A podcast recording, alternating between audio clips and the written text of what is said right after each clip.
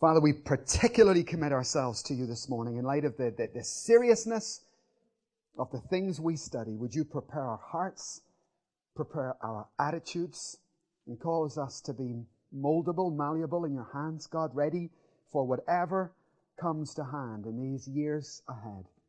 God, we commit ourselves to you in Jesus' name. Amen. We're doing a series called Living as an End Times Believer. And when you start to study end times, really there are four principal parts to it. The return of Christ, judgment, heaven, and hell.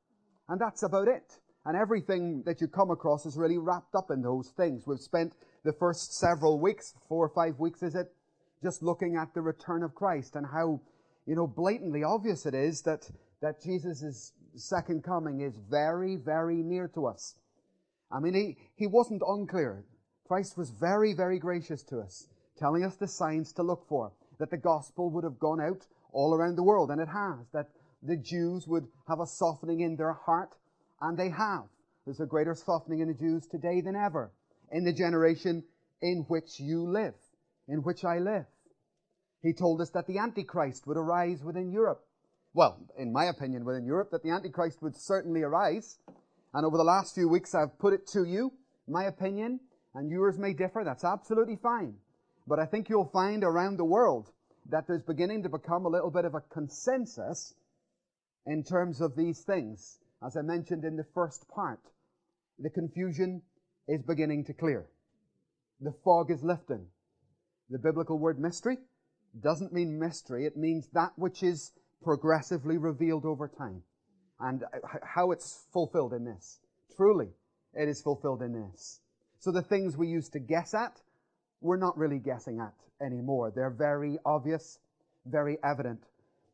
Remember in the second week, was it, we talked about Mystery Babylon. Remember that? And the forms that it had. It had a political form and a religious form. Look at Revelation chapter 17, and I'll give you some scriptural justification for some of the things we've said. Verse 1. One of the seven angels who had seven bowls came to me and said, Come, I will show you the punishment of the great prostitute who sits on many waters. With her, the kings of the earth committed adultery, and the inhabitants of the earth were intoxicated with the wine of her adulteries. Then the angel carried me away in the spirit into the desert. There I saw a woman sitting on a scarlet beast. You see that? See that woman? It's very significant, and you'll find that again and again in the book of Revelation. Then the angel carried me away in the spirit into a desert and there I saw a woman sitting on a scarlet beast that was covered with blasphemous names and had seven heads and ten horns. The woman was dressed in purple and scarlet and was glittering with gold, precious stones and pearls. She held a golden cup in her hand, filled with the abominable things and the filth of her adulteries. This title was written on her forehead, and here it is Mystery Babylon, the great, the mother of the prostitutes and the abominations of the earth. So we mentioned that Babylon, Mystery Babylon, is not really a mystery. It's something that is being revealed. It, it, in my opinion, political Babylon will arise within Europe in the form of probably the European Union growing in strength right as you watch your news. Religious Babylon will also be a religious system, I believe, based in the city of Rome. So religious Babylon will have as its leader the false prophet. I'll say it again. Religious Babylon, a religious system based in Rome, will have as, as its leader the false prophet. Political Babylon will have as its leader the Antichrist. Now these will befriend one another. And the, the, the, the false prophet with his religious influence will gain access to the holy place, into the Jewish community for the Antichrist. Pave the way, it would seem, and then halfway through the tribulation turns and devours that religious system, destroys that religious system. But I want to give you a little bit of, of background just briefly as we begin this morning. So, this is a painting that done by a 16th century artist called Bruegel. And it's a painting of how he saw Babel, the Tower of Babel, from which we get Babylon, from which we get Mystery Babylon. And if you remember at the beginning or the second message, we saw how Mystery Babylon is an old enemy. It began in the book of Genesis. It chased Peter and Paul across and, and took its root in Rome. And it's there to this very day. And when Christ returns, He's told you His enemy. It is Mystery Babylon. The same thing that has always been there from the beginning. It came from Babel, which God knocked down that Tower of Babel. So Bruegel, knowing how they built in those days, like the pyramids and everything, they used to have to go round in circles and build their way up. And this is probably the world's most famous painting of the Tower of Babel as they perceived it to be. Now, when the political powers in Europe began to come together not long ago, just a couple of decades ago, they needed a, a couple of centers in Europe. But when they were designing the building that was to be the headquarters for the political powers in Europe, guess what they based the design upon? This. They based, this is Mystery Babylon, the political arm. And they built that building. You can go and see it. It's actually, sorry, it's in Strasbourg. Sorry, I've lost my, it's gone. Sorry. I did have it. it looks just like that. And you, you, I mean, you can go on the net. There's a very good site, actually, thewatcher.com. And you can follow end time stuff right there. And you will see that in Strasbourg, they have built a building that follows that very, very sign. But further than that, they continued and they've built also other structures, not just that one, but they've built a second building in Brussels, which you will hear about all the time. You hear about our MPs toddling off to Brussels. And outside that building in Brussels, this is what you will see. A woman on a beast. Now, I mean, Friends, it's kind of scary, isn't it? the very thing that we read about political Babylon, they have built outside the entry of the political system for the European Union there in Brussels. A woman on a beast. Now the woman represents the religious system led by the false prophet. The beast represents the Antichrist, led, uh, the, the Antichrist, right? Leading the political system. Okay? So you begin to see that Europe definitely does have a focus, and it's not just hocus pocus, but it's very real. And if you start to investigate at, you know, to any depth, you will soon see that Europe comes in at number one in terms of where the Antichrist will have his power base. But it doesn't stop here. It continues on and on and on. You know, when Jesus came to earth, he took on a physical body. It was part of the way he humbled himself. And a physical body limits you to a geographical location. When you've got a body, that's it. You're confined to one place. That's why he was born in Bethlehem, raised in Nazareth, because once he had a body, he was confined to that place. And we know where Jesus lived. Where does Satan live? Satan's a being, a fallen angel, a spirit being. And he goes to and fro in, in the earth, it says in Job chapter 1. But where does he live? We know where Jesus lived. Where does Satan live? Well, it tells us in Revelation chapter 2, if you look at it, it tells us where he lived in the days of Jesus. You can see it right here. In fact, Jesus himself tells us where Satan lived in his day. Revelation chapter 2 and verse 12. To the angel of the church in Pergamum, write, These are the words of him who has a sharp double-edged sword. I know where you live, where Satan has his throne I know where you live, where Satan has his throne. And Jesus actually told us that in the days whilst he was on earth, Satan hung around in this place here. It was Pergamos. And in Pergamos, there was a great big, like a seat, you know, like a chair with great big arms. And they called it the seat of Satan. And in this place, Christians would be dragged and brought, and they would be sacrificed at the foot of those steps. Hundreds and indeed tens of thousands of Christians were slaughtered here at, inverted commas, Satan's feet. So we know that in the time of Christ, Jesus, born in Bethlehem and lived in Nazareth, but Satan going to and fro in the earth, made his headquarters the seat of Satan in Pergamos. Now, my point is, where does he live today? where is this today? It's in Europe. It originally was in Asia Minor. But in 1902, they deconstructed it brick by brick, stone by stone, and they moved it into Berlin. So in Europe, you begin to see the story, don't you? We have the rebuilding of Babylon, Mystery Babylon, just like you were told.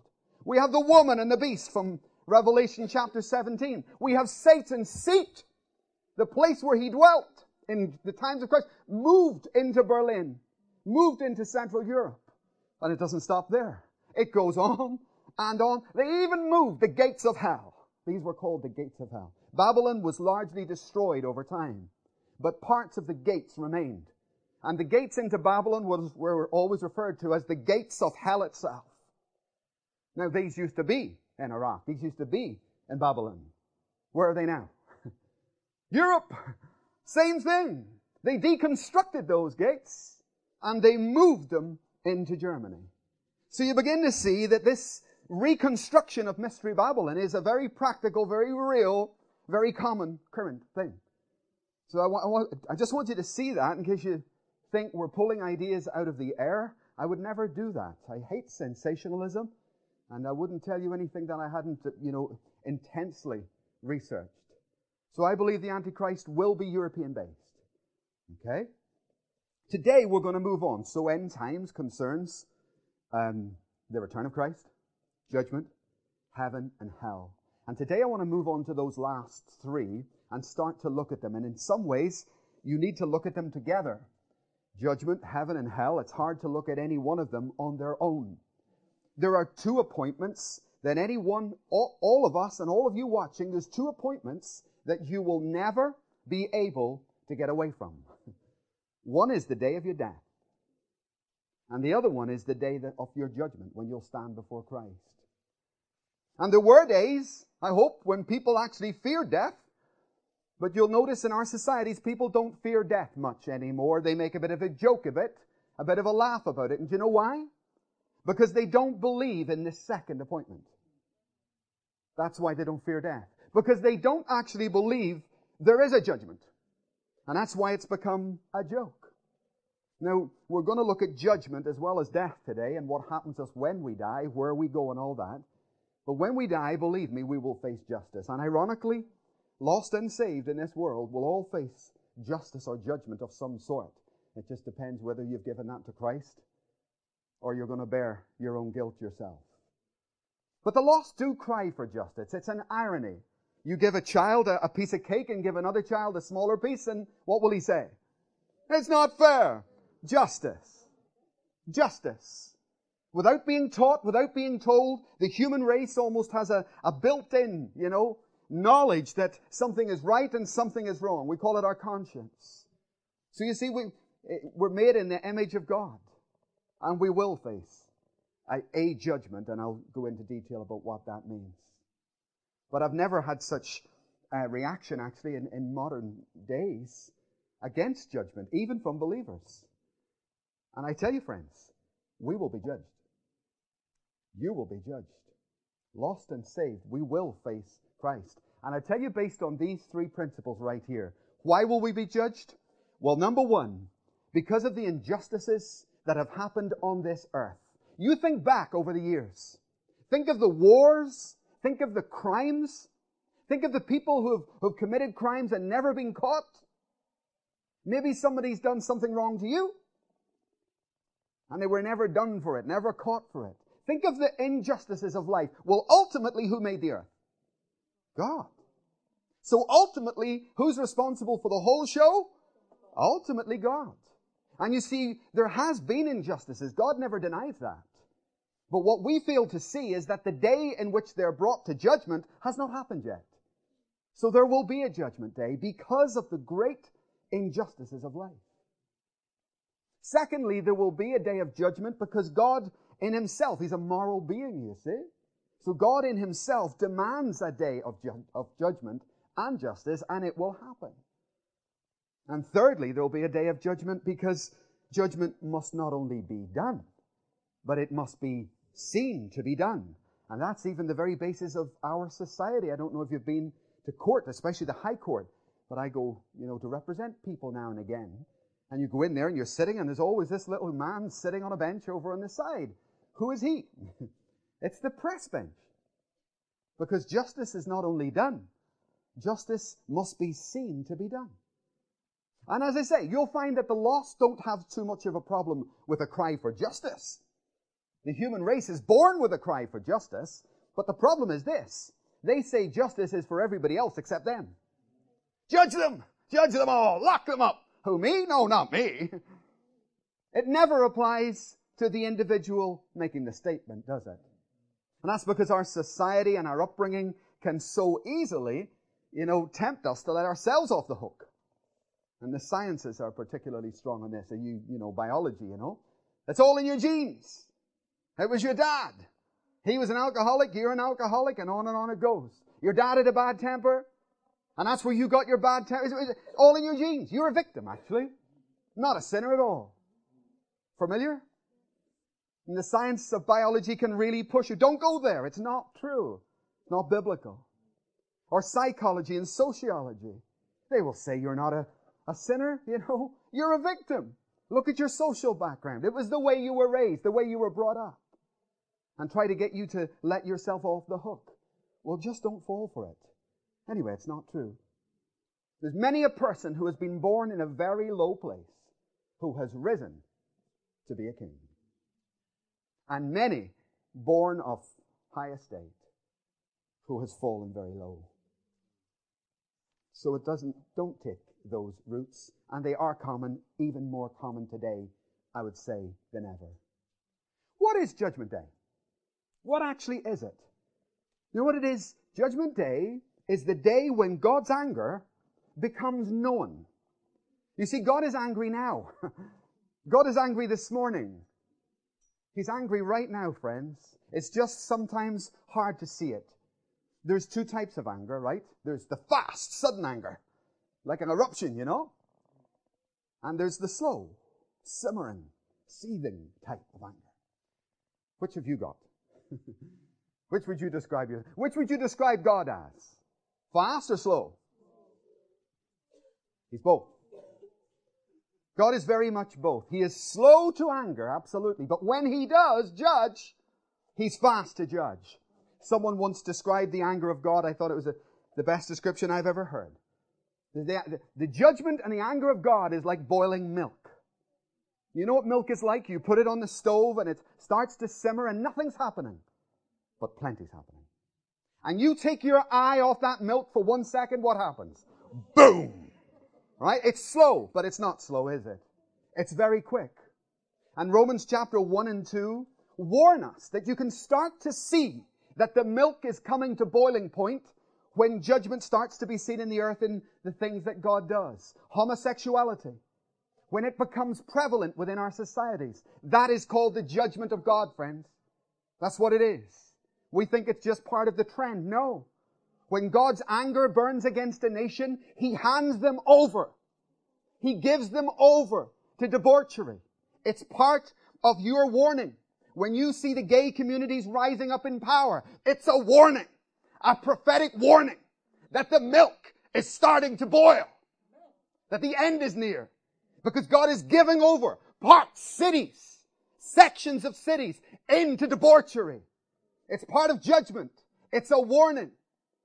And even yesterday, an organization, I won't call it a church because it doesn't deserve that title, an organization in this nation of Scotland approved a homosexual minister in a pulpit. It's judgment. It's judgment, and the end is most certainly near. Don't be fooled, but watch the signs. Just another sign. So who will judge us? Who is going to judge you? You need to know that. Well, it's not going to be God in the general sense of God the Father, God the Son, and God the Holy Ghost. It's going to be Jesus.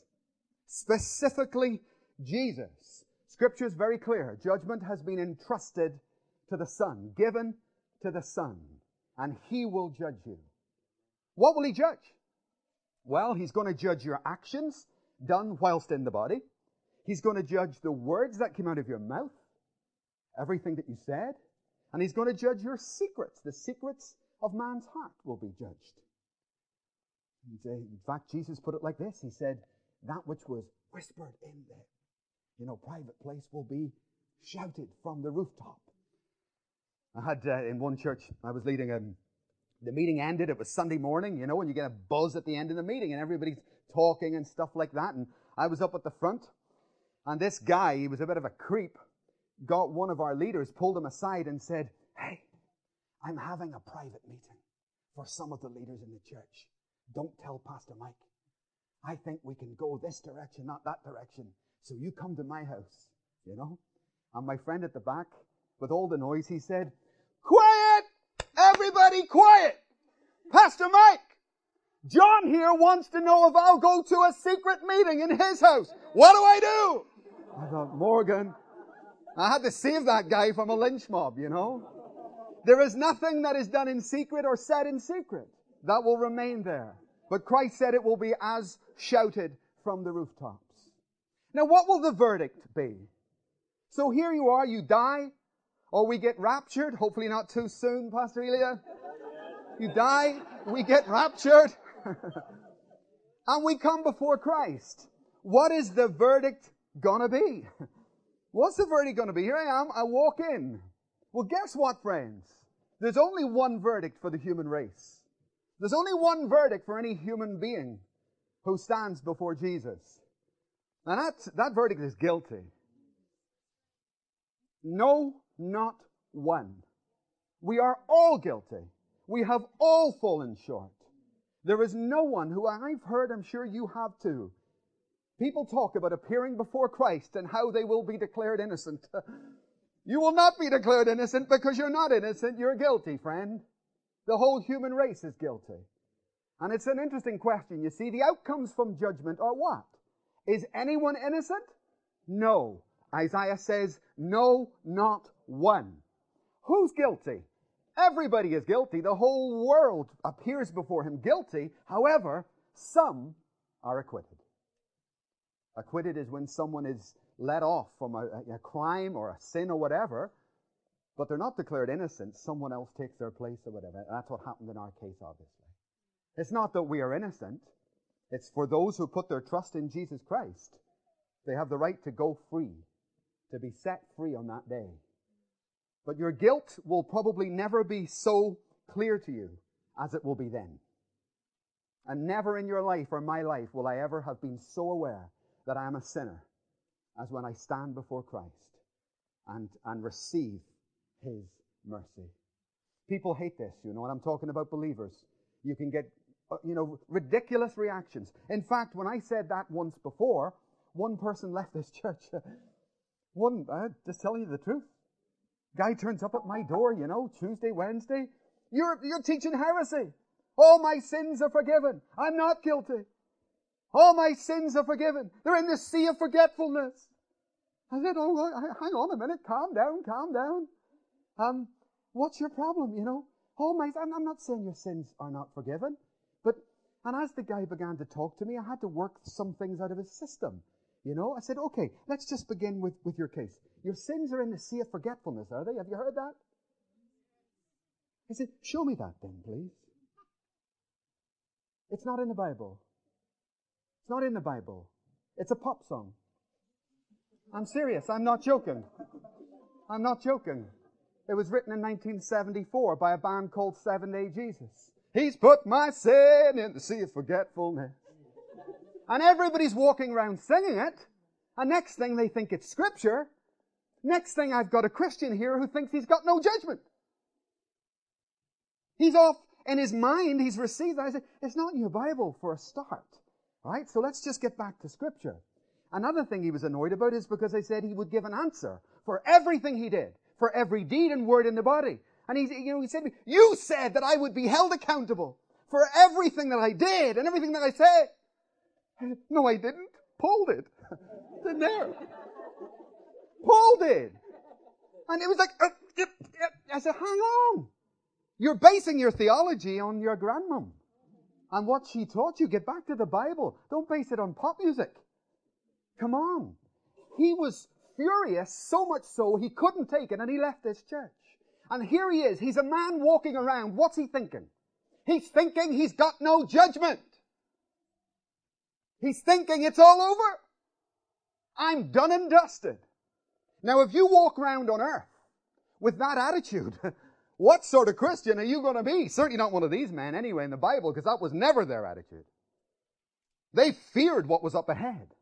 with a holy fear and a healthy fear. And I never got that guy back. Well, there you go. You win some, you lose some. Didn't want to know. Won't be taught. Just believe and hold on to the first thing you believe, even if it's wrong. And this is what you get. You see, somebody hears something, they believe it. It's the first thing they believe, and so they hold it till death do them part. Even if it's taking them down into the depths, they will not let it go. You can't be like that, you see. There's two destinations for the human race. Heaven and hell. Two. And we've become pretty much experts in the days in which we live with the natural world because of the Discovery Channel and National Geographic or whatever. But we need to know a little bit about the spiritual world. And we need to be informed so that we can help others, but also for our own security. And let me just take a moment to explain to you about your future, about the future of the saved and the future of the lost, because they're two very different ends. Human beings, we have three phases, you know. We have three different, very distinct phases of life. Here I am. I am an embodied spirit. I have a spirit within me, and it's clothed in a body.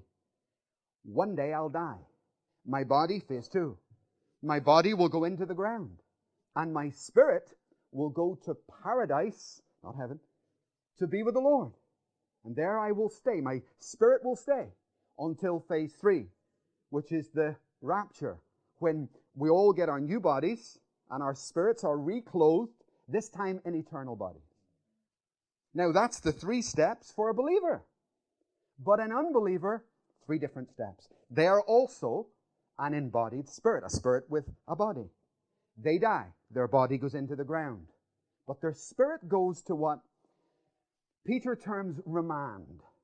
Their spirit goes to what he also calls in another place gloomy dungeons, or, you know, it, it, it really is remand. It's a bit like our own judicial system. If someone commits a crime in this country, you don't go to prison. You go to jail. It's a different thing. You go to jail, which is a temporary dwelling, and you wait there for what? Judgment. Judgment. You go to jail, you wait for your judgment, and then you will either be acquitted, innocent, or guilty. Right? And so if you're lost and you die, these are the phases you will be held on remand to face judgment because we must all face judgment, lost and saved. It's, you know, it's, it gives me great security to know what the Bible says about these things. It really does. The apostle Paul said, I know a man who was taken up into the third heaven. And this was something in the Eastern mindset that we don't particularly have, but you need to get it. They understood the, the, the, the superstructure as the first, second, and third heaven. The third heaven being where God lives. And Apostle Paul, you can read all about it. He says, I know a man, whether in the body, out of the body, he was talking about the phases, was taken up into the third heaven, and there saw things that he was not permitted to tell. So the third heaven is the place where God dwells. It's where paradise is, even to the, you know, today. The second heaven is the stratosphere, and of that I am convinced, because I've had personal experience of that realm. The second realm is where the angels fight, and the angels war. The prince of the power of the air. That which is above the earth. That's the second heaven. That's where the angels war over this earth. And then there's the first heaven, which is the earth in which you and I live. It's called a type of heaven. Now, you follow the sequence then. When a believer dies on the earth, their body goes into the ground. Their spirit goes to paradise to be with the Lord. There they wait until the rapture, where they meet the Lord in the air, be the marriage supper of the Lamb, and then we will return to earth with Christ at some point. Okay? Abraham's bosom was for Old Testament saints, Old Testament believers, because Christ had not yet risen, neither could anybody else. Neither could their spirit. So those Old Testament saints, the Bible explains it. They were held in a place called Abraham's bosom until Christ rose, and then he took them to be with him. Now that's the saved when they die. What about the lost? Well, when a lost person dies, same principle. Their body goes into the ground, but their spirit goes on remand. And there they will be held. In fact, you know, often when you're preaching on the street, people will shout up at you and laugh at you. Ho ho, you know? I'm going to die and go to hell and be with all my mates. You know? And if they would only let you answer the question, actually, you're not going to die and go to hell. You're going to die and you're going to go on remand for at least a thousand years. It's not that easy. It's not that simple and it's not that quick. You're going to be on remand in that place for at least a thousand years because there's a whole millennium to come yet where Christ is ruling and reigning on the earth. And uh, it's not that easy either because the, there's, there's worse news to come. You die, you're held on remand, a thousand years at least go by, and guess what's going to happen then? You're going to be resurrected. Lost and saved. Everyone will be resurrected. Every human being who ever lived will be raised from the dead. Every human being who has ever lived will receive an immortal body, a body that cannot die.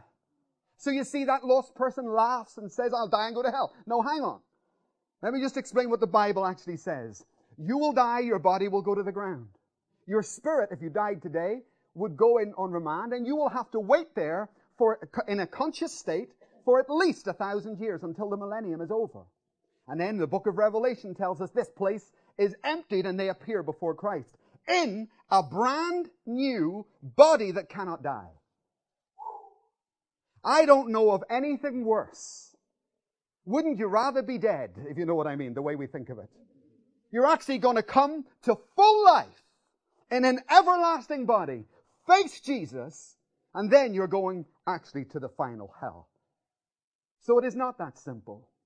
Do you know the scriptures never say never talks about someone going to hell. You know that? There's only one term that Jesus ever used. What was it? Thrown into hell. When I was a kid, when I was a child, I, I, I, was very happy at home. I didn't want to go to school.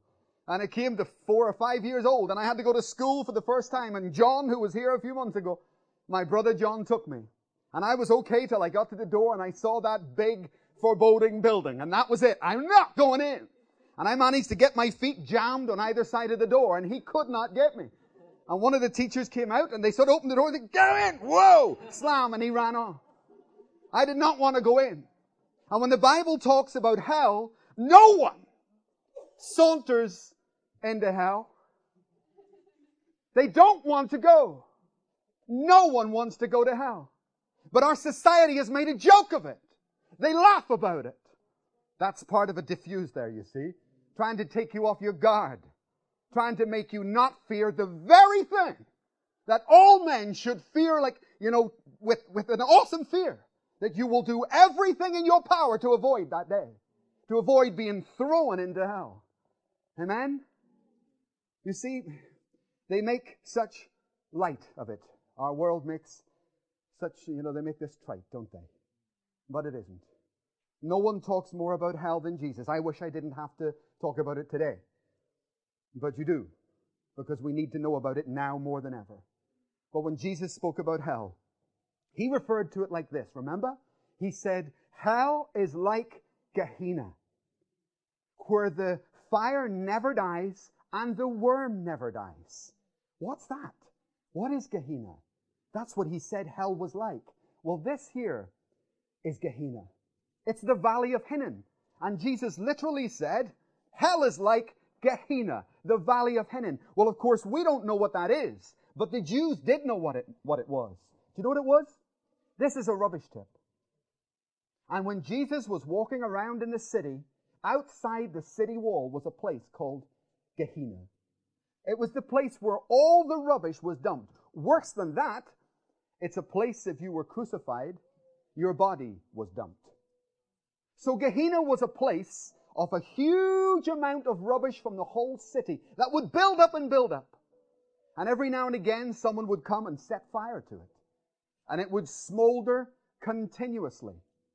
It was a place of rotten food and rotten bodies, where the worm never died, where the smoke never ceased to rise. You see, I believe there was a very good reason why Jesus said hell is like Gehenna. Not just because the worm never dry, dies and the smoke never fills, but he wanted us to realize, and he wanted the Jews he was speaking to, to realize hell is a real place. Hell is a real state of consciousness. Now, Jesus was actually, his body was supposed to end up in here. That's the law. But you know what happened? He should have been taken off the cross and thrown into that valley right there. But he wasn't. Why? because Joseph of Arimathea interceded for his body and they showed him favor. But there is someone who did end up in there. We know who that is, don't we? Judas. And after Christ was raised from the dead, Judas comes along this slope right here. And he takes a rope and he throws it over a tree. And the scripture says he put it around his neck and jumped and the thing snapped. And Judas fell right down into the very place where he thought Christ would go. Hell is like Gehenna. It was a real place. I can't remember the exact statistics, but in the Bible, of the 22 times I think it is that hell is mentioned, only two are to unbelievers. When the Bible warns about hell, the vast majority of the warnings are to the church. You know why? Because God loves you. And He warns you. This is why I, have never believed once saved, always saved. I, I just, it's just not there, friends. The warning is to us. Take a look a moment at Matthew 10. Look at this. Matthew chapter 10.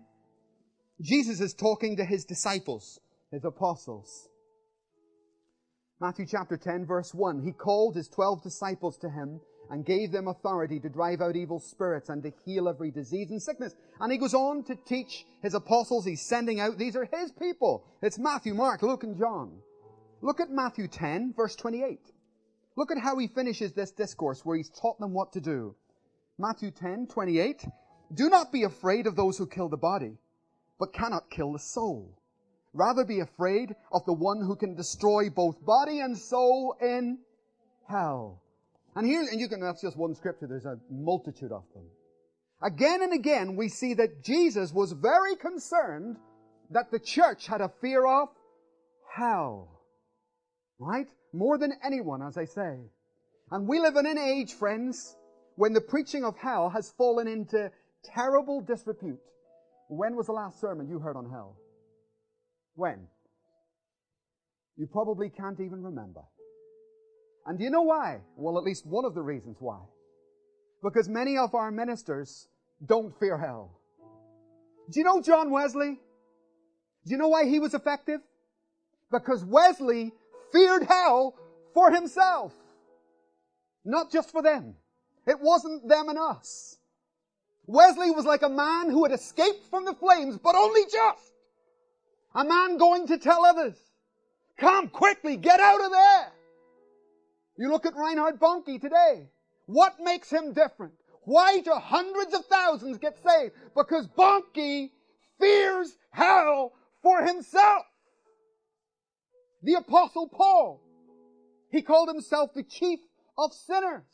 And when talking about entering heaven, he said, not that I have already obtained all of this, but I press on in fear and in trembling in the hope that one day I might get there. What a difference we see in today's churches. What a difference. It's become a joke. Believer, you, God wants you to fear what? Hell. And to be aware that it's a real place. A real place. He didn't want anyone to go there. Jesus wanted no one there. If he could have avoided it, that's why he went on a cross. To make a way for you, to give you that chance. If the apostle Paul approaches the judgment seat in fear and trembling, how are you going to approach it? There's no place, I'm afraid, friends, for apathy. Absolutely none. And don't believe, you know, the, the, the, the cheap gospel, the, the cheap gospel, because it will sell you short. And the day of judgment will reveal that. The apostle Paul again put it very well. He said this, God forbid that I, after preaching to others, should myself perish. God forbid that I, even he, said that, right? After preaching to others that I myself should perish. No, you don't hear a lot about hell. Clever devil. Clever devil. We will all face judgment. Tonight, I can't cover this in one message. Part two is part one. Part two tonight. So please come back for that. But I don't want you to be frightened. You know what, friends? Look at me a minute. Don't be frightened of the devil. Don't be frightened of the Antichrist. Don't be frightened of the false prophet. But fear and God alone. Jesus put it very well, didn't he? Do not be afraid of those who can kill the body, but cannot kill the soul. Rather be afraid of the one who can destroy both body and soul in hell. If you have a living, active, healthy, biblical fear of your God, you have nothing else to fear. And I want you to have faith this morning that God has got a hold of you. If you have repented of your sin and put your faith in God, He's got you. Okay? So don't be afraid. Don't be afraid. But, but don't be, um, what's the word? Don't take Him for granted either. And don't take your salvation for granted. But be as Paul. With fear and trembling, work out your salvation. I'll close with this. Do you know there was a, a Christian on holiday in Jerusalem recently and they're going down the street and they got lost. And they saw a shopkeeper and they went over to the shopkeeper and they said, I'm trying to find such and such a place. And the shopkeeper said, I know, I know that place. Go down the road, turn left, turn right, go around the roundabout, first on the left, first right. And the woman couldn't understand and he could see that. And do you know what he said to her? Let me lock up my shop. And he said these words, I am the way. And the woman went, I am the way. and she started to follow him to the destination. And as they were walking, she said, uh, Why did you just say, I am the way? And he said, Oh, didn't you know? That's a saying here. It means that I can get you there from where we are. And we know someone else who said that too. And when Jesus says to you this morning, I am the way, it's a reassurance that He can get you there. But like no previous generation, you had better keep a hold of your Savior's hand and stay close as we see Europe arise, as we see the gay community rise in power. You have been warned. The milk is starting to rise, and we must be on our guard. Amen? Amen. Just invite the worship team back. Let's stand to our feet.